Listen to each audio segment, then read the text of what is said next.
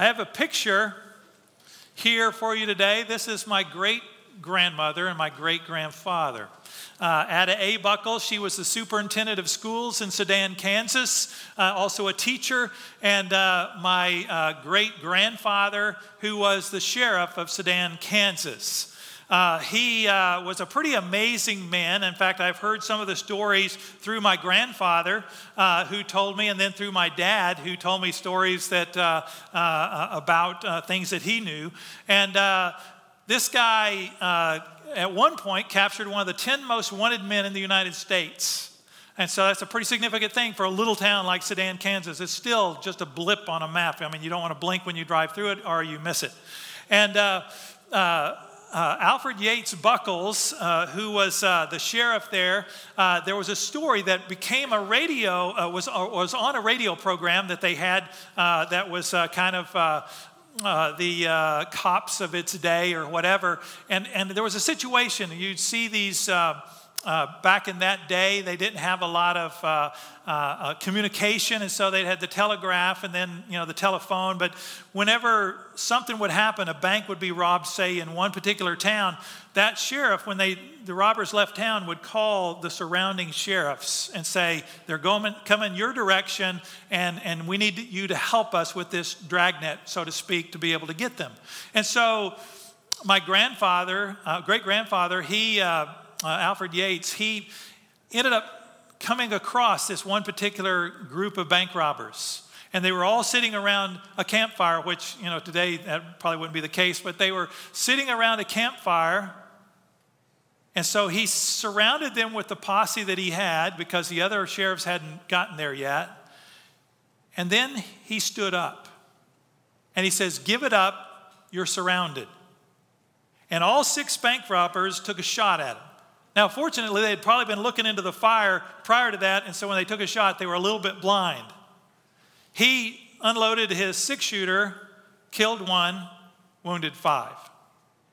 I was like, man, what a shot. I mean, that's amazing, and an amazing story. And you think about guys like that, and I, I wondered, was he ever honored for that? My little brother went to Sedan, Kansas, and, and uh, uh, to see, you know, kind of family history there. And, but I always wondered, was he ever honored? And he should have been. He, he deserved to be. He's one of these guys that just was doing his job, and he deserved honor. And yet, it made me wonder how many other people in life around us, around you, and around me deserve honor and have not gotten it.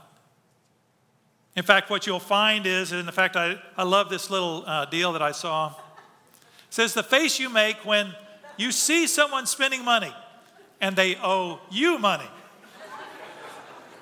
That's the face, right?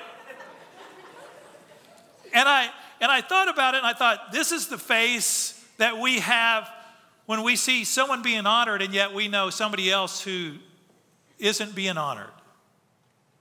And we think they should be. And we, we have that same face, is that we struggle with that, wondering, why aren't they being honored? Who's responsible to make sure that this person is honored? And when I read this passage, I thought, it's on me. It's on me. I mean, read the passage with me. Romans 13, 7, just one verse. Pay to all what is owed to them taxes to whom taxes are owed, revenue to whom revenue is owed, respect to whom respect is owed, honor to whom honor is owed.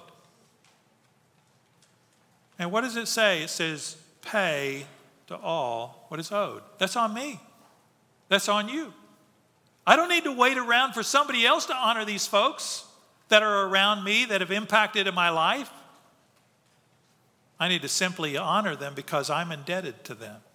My life is different because of them. People who fought for us, fought for our freedoms and gave themselves. Uh, what we celebrate or what we honor on Memorial Day when we honor those who have fought to give us the freedoms that we have. That we can, can live in a society that's pretty amazing, that a lot of the rest of the world is longing to get in. For those who organized our country, our cities, our states, that I can live in an organized society. Those who have worked hard to provide for me, my parents, how they worked hard to provide for me in my growing years and to teach me just how to live life.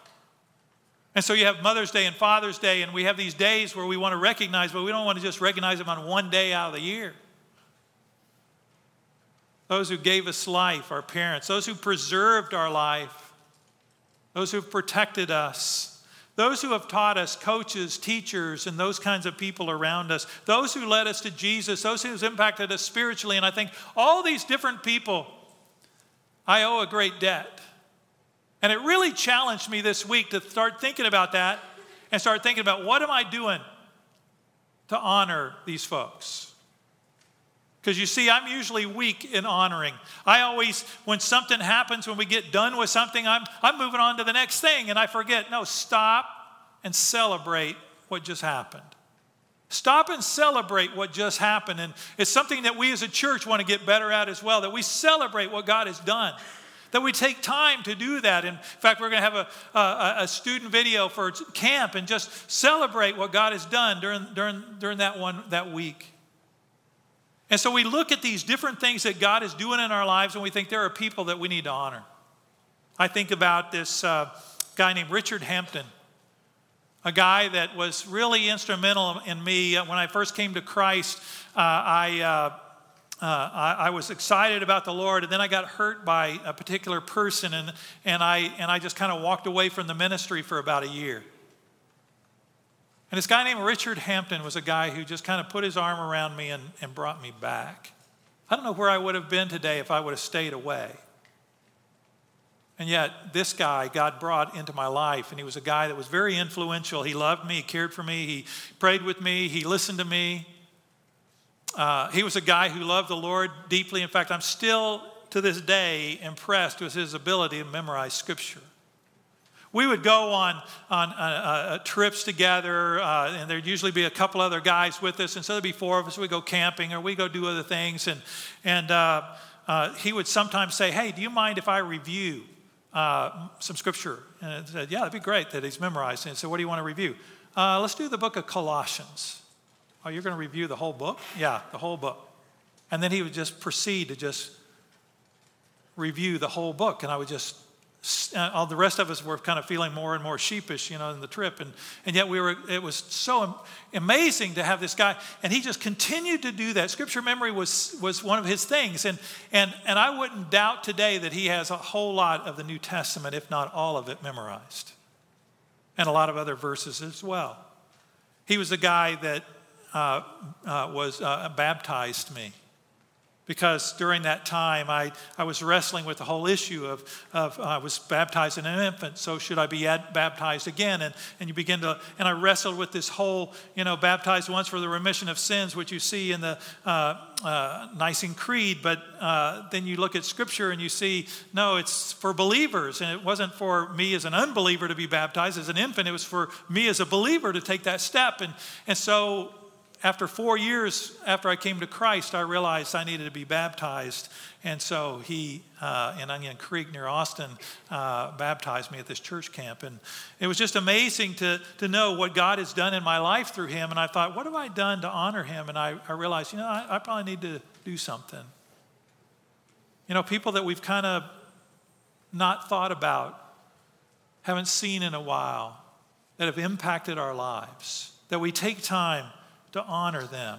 It's something God asks us to do. I mean, He says to honor those to whom honor is due. And, and uh, now, some have looked at this passage, and the first part of the passage deals with the governing authorities. And so some have said, well, this honoring is to be, you know, honoring uh, the governing authorities. In fact, they'll look at 1 Peter 2.17. It says, fear God, honor the king. And so they say, see, there's a parallel passage. And, uh, but then you also, when you look at this passage, in Romans 13, 7, it says, honor to whom honor is owed. And then the very next phrase, owe to no one anything except to love each other. And so there's a transition being made.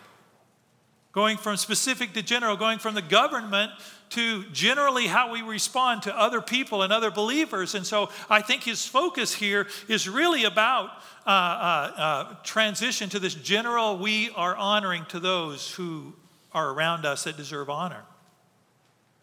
And so, because God loves when we honor and when we celebrate. We don't think about God in that way. We don't think about God as one who, who wants celebration to occur. And yet, why did he have three pilgrimage feasts to Jerusalem? Every year they would go, three times a year. Everybody in the country was supposed to go. And why were they going? They were going to celebrate celebrate God's provision with the harvest and just to celebrate God and his deliverance from, from Egypt. And, and you begin to realize every year, three celebrations, and these were celebrated celebratory times.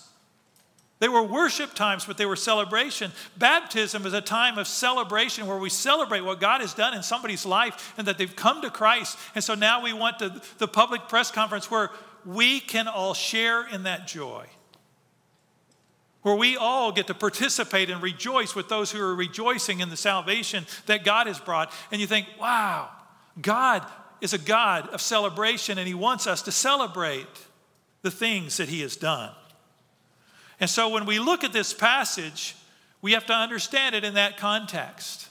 But that context is also a context that starts with the gospel.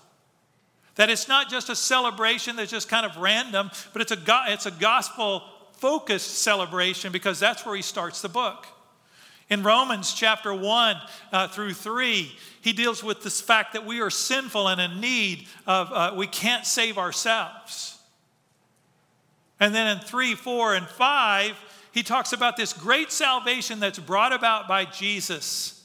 In fact, when Martin Luther was studying the book of Romans, he comes across this section and he goes, Faith alone, Christ alone. Six, seven, and eight deals with sanctification, where here's the theological aspects of sanctification, how it's supposed to work, and that we no longer fall into sin, that we no longer use grace as a license to sin. That wasn't the intention of God's grace, so that we would just sin so that grace may abound. He says, No, no, no, no, no, that's not it. It's the sovereignty of God which he deals with in 9, 10, and 11.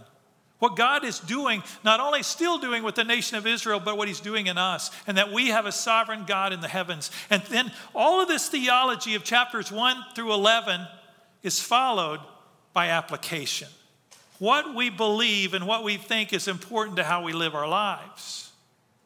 And so 12 through 16, he's dealing with application based on the gospel message, living out the gospel in our lives. And part of living out the gospel is honoring those around us. Why is that? How does that fit?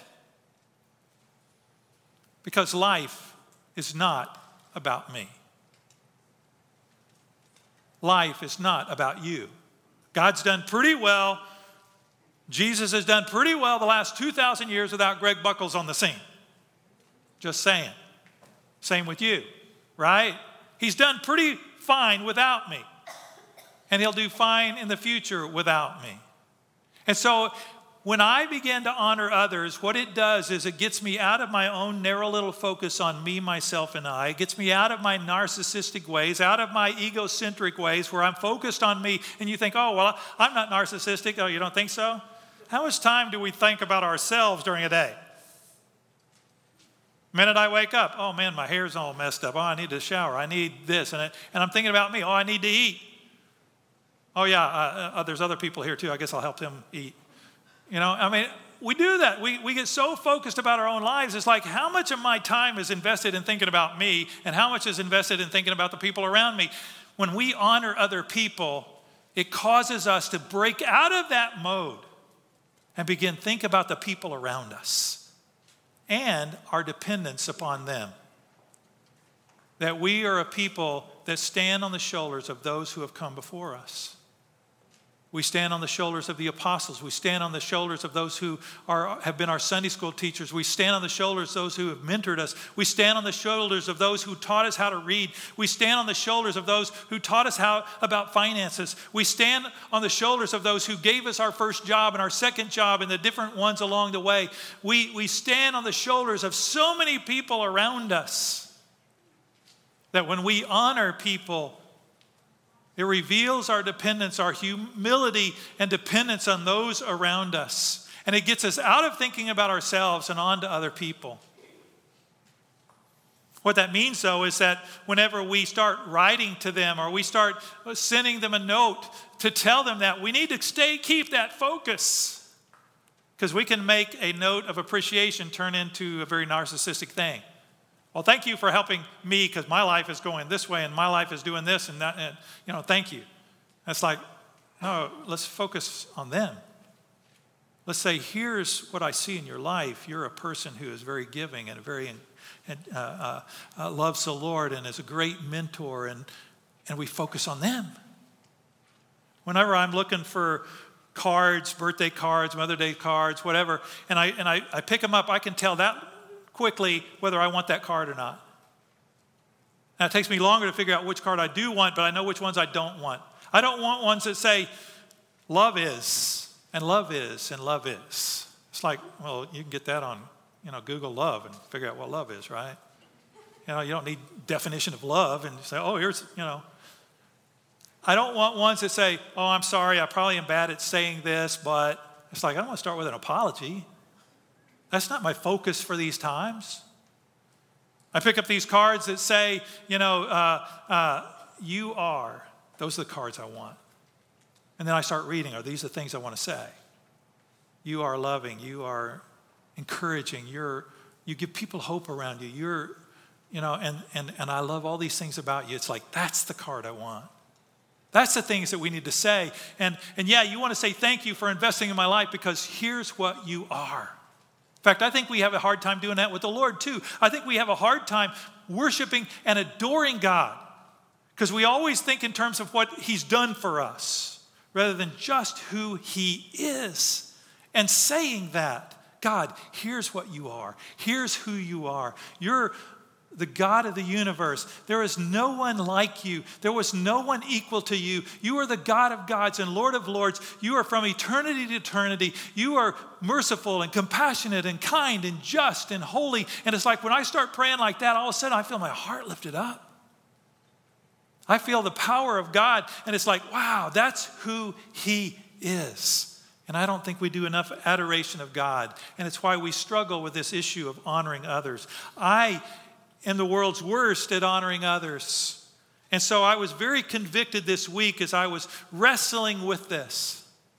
As I was thinking about when he started in the book of Romans, when he started, he was talking about what a person happens to a person who comes to Christ. And now these newly redefined people of God, because of the gospel, begin to live their lives differently. That we're newly defined. Who we are is different.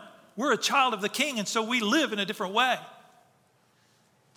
And we live in such a way that not only grows in our own spiritual walks, but we begin to honor those around us and we're focused otherwise on other people, on those around us, in their growth in the Lord, in their coming to know Jesus, in their walk in life, in their struggles that they face, in the pains that they have in this life. And those become our focus. And so I was thinking, one of the things, one of the applications that we need to have today and I want to encourage you today is to make a list. Make a list of those whose shoulders you stand on who need to be honored. I want to encourage you to do that today. Don't put it off. Don't wait till later. Now, you can't take on all of them at once. I mean, I'm not talking about, okay, now you got to buy 40 cards and you're trying to put all these cards together and all that. No, plan maybe one a week that you would honor, one every couple of weeks that you would honor. And you make this list, and what you'll find is that list will grow. And think in different categories. Teachers I've had that have impacted me, spiritual teachers that I've had that have impacted me. I think of one pastor that I need to, I need to write and I need to just encourage him. because it makes more, more difference than you can ever imagine. Imagine being a church family that, as, as Paul says here in chapter 12 and verse 17, so here a little bit before that, in 12, uh, uh, uh, 10, I mean, it says, outdo one another in showing honor. What if that was a contest that we had every week? I'm going to outdo you in showing honor. Oh, no, you're not. I'm going to outdo you. Oh, no, you're not. Then we get a fight about it and put it on Facebook, right? Uh, but the reality is, if we were really working hard to outdo one another by honoring one another, what an incredible church family that would be. That would be amazing. That would be incredible. That would be what God intends. He wants us to have that kind of church family that we love each other so much that we outdo one another in honor. So I want us to look at this first phrase. Says, Pay to all what is owed to them. I want to stop at that because then he gives a list of four things. This first phrase, I think, is really key to the whole process. He says, Pay. It's an imperative, it's a, it's a command. Pay. We obey God's commands when we carry this out. And we've got to make a decision at this point. Am I going to do it or am I not? Am I going to do what God commands me to do? Yes or no? This week I realized I need to say yes to that. I need to say yes to the Lord because pay doesn't have the pronoun in there, but it implies you. You pay. That's why I say that honor is on us. Whether anybody else is honoring this person or not, I need to honor them. It's on me. And who is it that I'm supposed to honor? Or why is it that I'm supposed to honor? Because I owe a debt. It says, pay to all what is owed. Richard Hampton, I owe him a debt. My spiritual life is what it is today in large part because of how God used that man in my life. And so I owe him a debt. I, I'm dependent on that, and I, I need to encourage him. And I think, have I done that? I know I've done some things, but have I done that? And so uh, in the next few weeks, that's one of the people that's on my list to honor because I owe it to him. He, I'm obligated to him. I'm a person who lives under obligation, under debt, and I want to not pay my debt so that now I'm out from under him. I'll always be in his debt. But I want to let him know you are honored in my heart, you're honored in my life, and God really used you in a significant way. And so we begin to make that list of those people we're going to honor, and then we think about how we're going to honor them. And, and we'll talk about that at the end. How do we do this? What are the steps? Because he doesn't say how to honor in this thing, he just says pay to all to all, not to some, not to just those I kind of like, and not to those I don't like. No, I'm supposed to honor all under who I'm indebted to. I need to take some time to think about the all of who that is. And for a guy who, who's not good at this, this is really a challenge for me.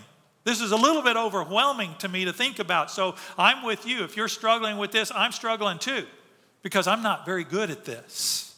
I get focused on one thing and it gets done and I move on to the next thing. And so I don't think I need to stop and take a moment and breathe and celebrate and enjoy the moment and rejoice of what God has done.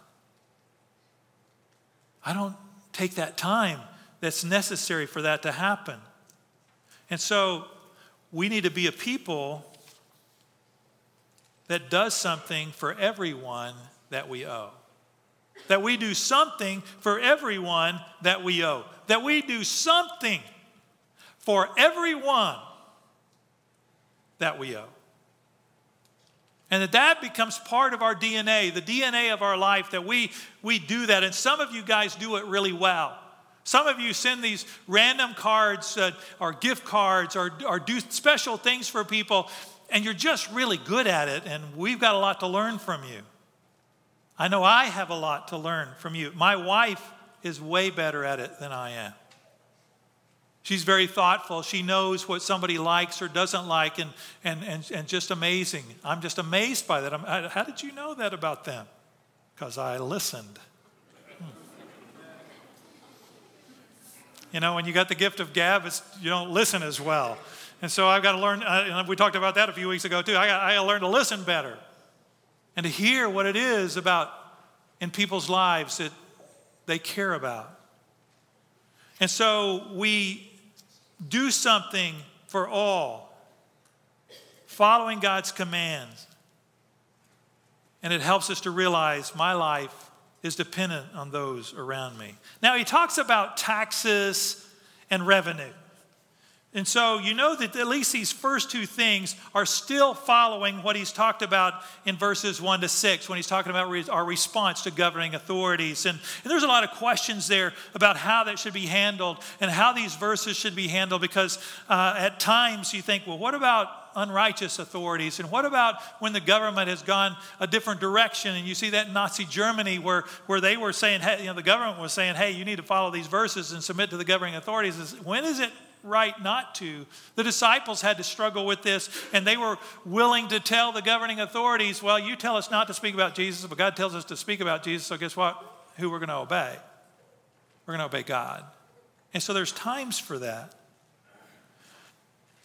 But you realize that what Paul is saying to a governing authority that wasn't righteous, the Roman authority, and Nero was probably most likely at the point uh, of either in rulership or just about to be in rulership when Paul penned these words. And he's saying we need to pay taxes. As Christians, we need to pay our taxes. And he's following the Lord's command. When Jesus was asked, Should we pay taxes to Caesar? I mean, straight out. You know the answer. Says, Whose image is on this coin? They said, Caesar's. And he said, So pay to Caesar's what has his image stamped upon it, and pay to God that which has his image stamped on it. And what is that? Us. Not our money, it's us, it's our lives. And in fact, that's why the very first thing that Paul says after he gets through with all this theology for 11 chapters is give him you. Chapter 12, verse 1 I appeal to you, therefore, brothers, by the mercies of God, to present your bodies a living sacrifice, holy and acceptable unto God, which is your reasonable service of worship. Give him you. Because you have his image stamped on you. And then he says, outdo one another in honor in verse 10. And then he says in 13 7, give honor to whom honor is due. That part of us giving ourselves to Him is honoring those around us who deserve honor, who God has used and brought into our lives for a reason to keep us alive, to help us to grow in Him, to help us to understand how to read so that we could read God's Word. I mean, you think about all these different ways and all these different people that God has brought into your life that has shaped you in a positive direction. God did that. In his sovereignty, he brought those people around you. And so we need to honor them. We need to honor those who deserve honor. And so these first two are taxes and revenue. And in fact, the taxes, yeah, that makes sense. We, we pay those to whom? To, to the governing authorities. Revenue to whom revenue is kind of an interesting phrase. It's the word teleos, which means end or complete or mature, and in this case, revenue. The person who had this title was actually the tax collector, had a name that came from this word. And so, kind of the focus is you give taxes to whom taxes are owed, the governing authorities, and revenue to whom revenue is owed, those who collect them. You think, wow, and so that's the focus. But then he begins to make a little shift here, and it's a significant shift because it, the word respect doesn't really do justice to that next word. The word that's translated respect is actually phobos or fear. And so it's the one fear to whom fear is due. This idea that not that we are trembling and afraid, but that we respect in a, in a in a somewhat fearful way our God. And in fact, when you look at this idea of fear, it's not really often directed toward people, it's directed toward the Lord. that we have that kind of ultimate respect for the one who created us, the one who judges us, the one who judges those who are in Christ as not guilty. It's that one, the one who makes the decisions about life and death, about eternal destiny. That we have that kind of respect. And so I think that this focus here is on God. So we pay taxes and revenue to the governing authorities, but then we ultimately focus upon the Lord. That He's the one that we show ultimate honor, ultimate respect to. And then honor to whom honor is due.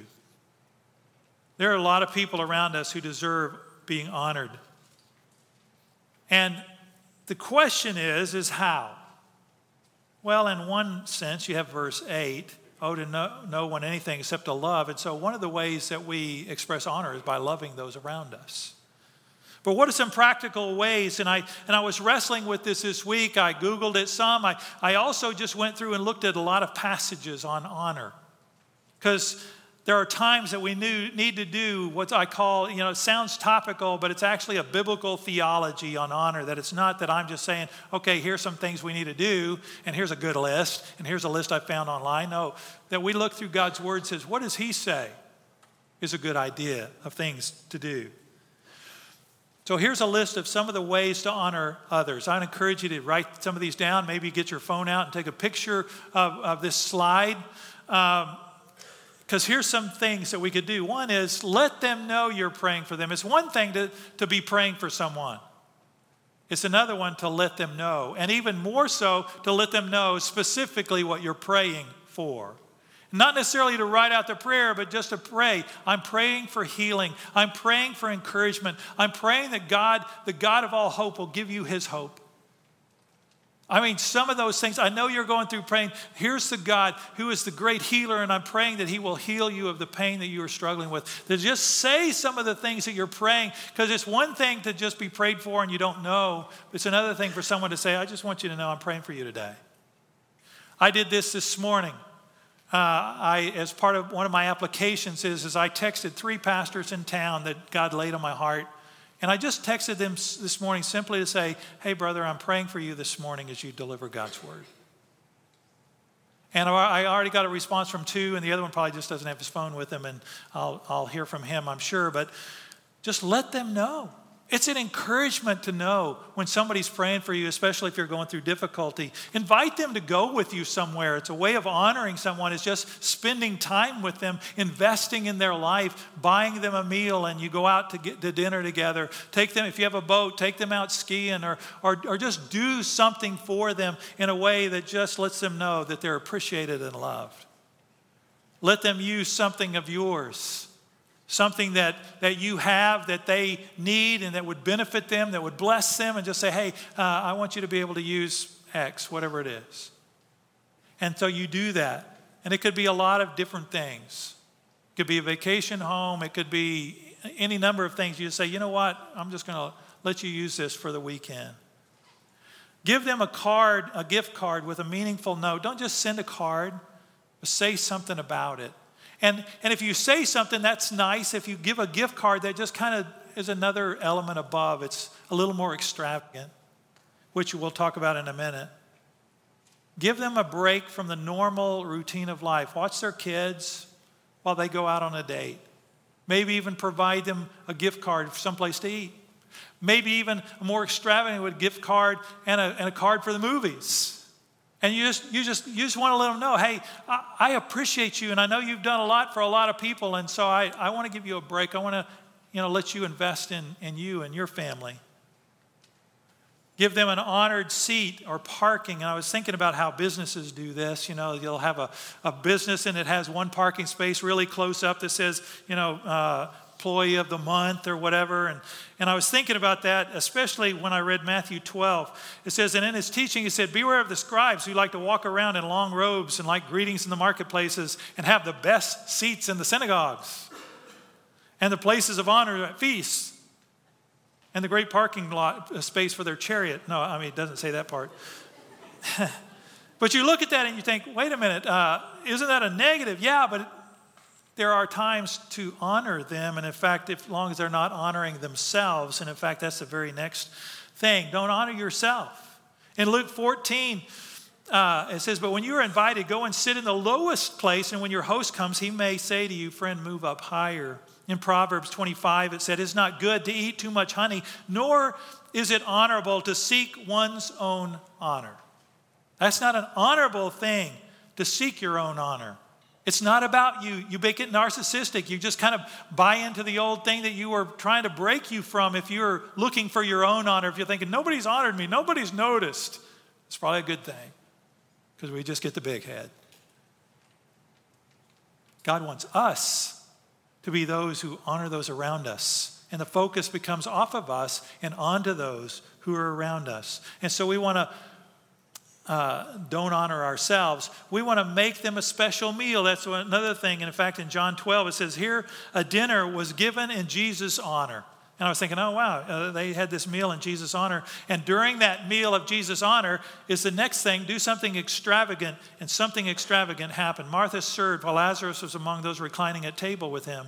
Then Mary took about a pint of pure nard, an expensive perfume. She poured it on Jesus' feet and wiped her feet with her hair. And the house was filled with the fragrance of the perfume. And it, there's something extravagant. That was a very expensive perfume, and she did something extravagant for Jesus.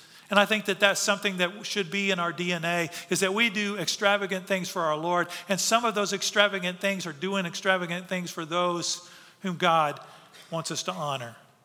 And so we take that take that lead of Mary and we and we honor the Lord in an extravagant way. The next one was something I got from, uh, from uh, Acts 28. It says, They honored us in many ways. And I was thinking, wow, so multiple acts of honor in a single time. Doesn't say what they did other than they provide supplies for their need as they were getting ready to ship out.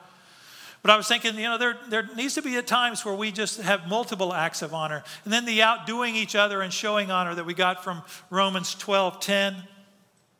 And then when we're saying something nice, say something that's unique about them. Not drawing attention to the way they look, but drawing attention to the character of their hearts. That these are things that you've noticed about them, that you see in their lives that are meaningful to you, that have impacted you. And then the last thing, or the last few things, is ask them to share a victory. Ask, ask them, instead of making statements about them, get together with them over coffee and just say, What are some things God has done? Tell me some things. Here's some things I see. Tell me what. And when we do that, when we allow them to do that, we're asking them, in a sense, to brag about what God has done. And it gives them great joy. You'll see the excitement in their hearts about these things and about these people they've impacted. Rejoice when they are honored. Sometimes we see somebody else being honored and we kind of oh, well, I did more than they did. Or I did something too and, and we struggle with honoring them. Uh, in 1 Corinthians, uh, it talks about this very thing. In fact, it says, if one member suffers, they all suffer together. If one member is honored, all rejoice together. It's those times of public celebration. Uh, and so we also want to honor those who sacrifice for the Lord's work. In Philippians 2, talking about Epaphroditus, uh, Paul says, So receive him in the Lord with all joy and honor such men. For he nearly died for the work of Christ, risking his life to complete what was lacking in your service to me. Give charity Give to charity in their honor is another thing. In fact, uh, in Psalm 112, 9, it says, He who has distributed freely has given to the poor. His righteousness endures forever. His horn is exalted in honor. And so you give to one of their favorite charities as an act of honoring them.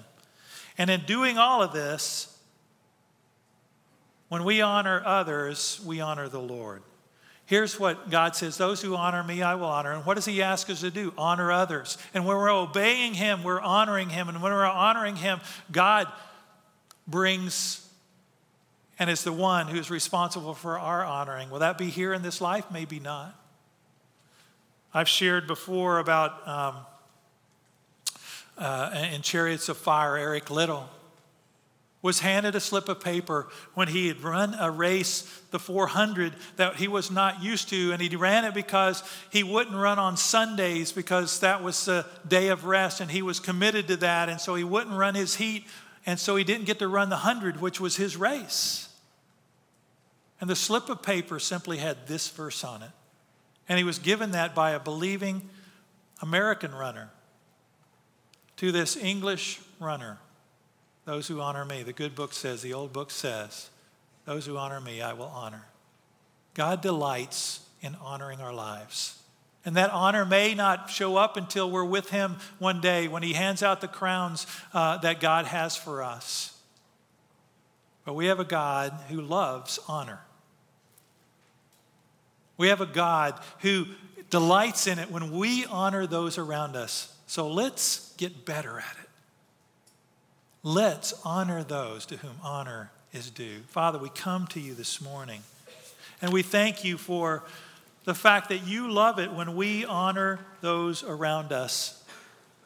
We love it, Father, that you are a God who cares deeply about what we do and how we live our lives in regard to those around us. Help us to be those who get better at honoring those around us. Help us to be those who take some of these steps to, to bring encouragement to those who have helped us in the past and maybe they're struggling right now and maybe they need to hear a word of encouragement. Help us to be that word of encouragement. Help us to outdo one another in honor. Help us to give honor to the, whom honor is due. Help us to be those who honor everyone. Father, help us to be those who pay to all what is owed. Grow us, Father, in focusing on other people rather than ourselves. Help us to rejoice with those who are honored. Grow us, Father. Help us to, to understand that the gospel has a, a great impact not only on our eternal salvation, but in how we live out our lives. And help us to live out those lives by honoring those around us and ultimately, in doing so, to honor you. We pray these things in Jesus' precious name. Amen.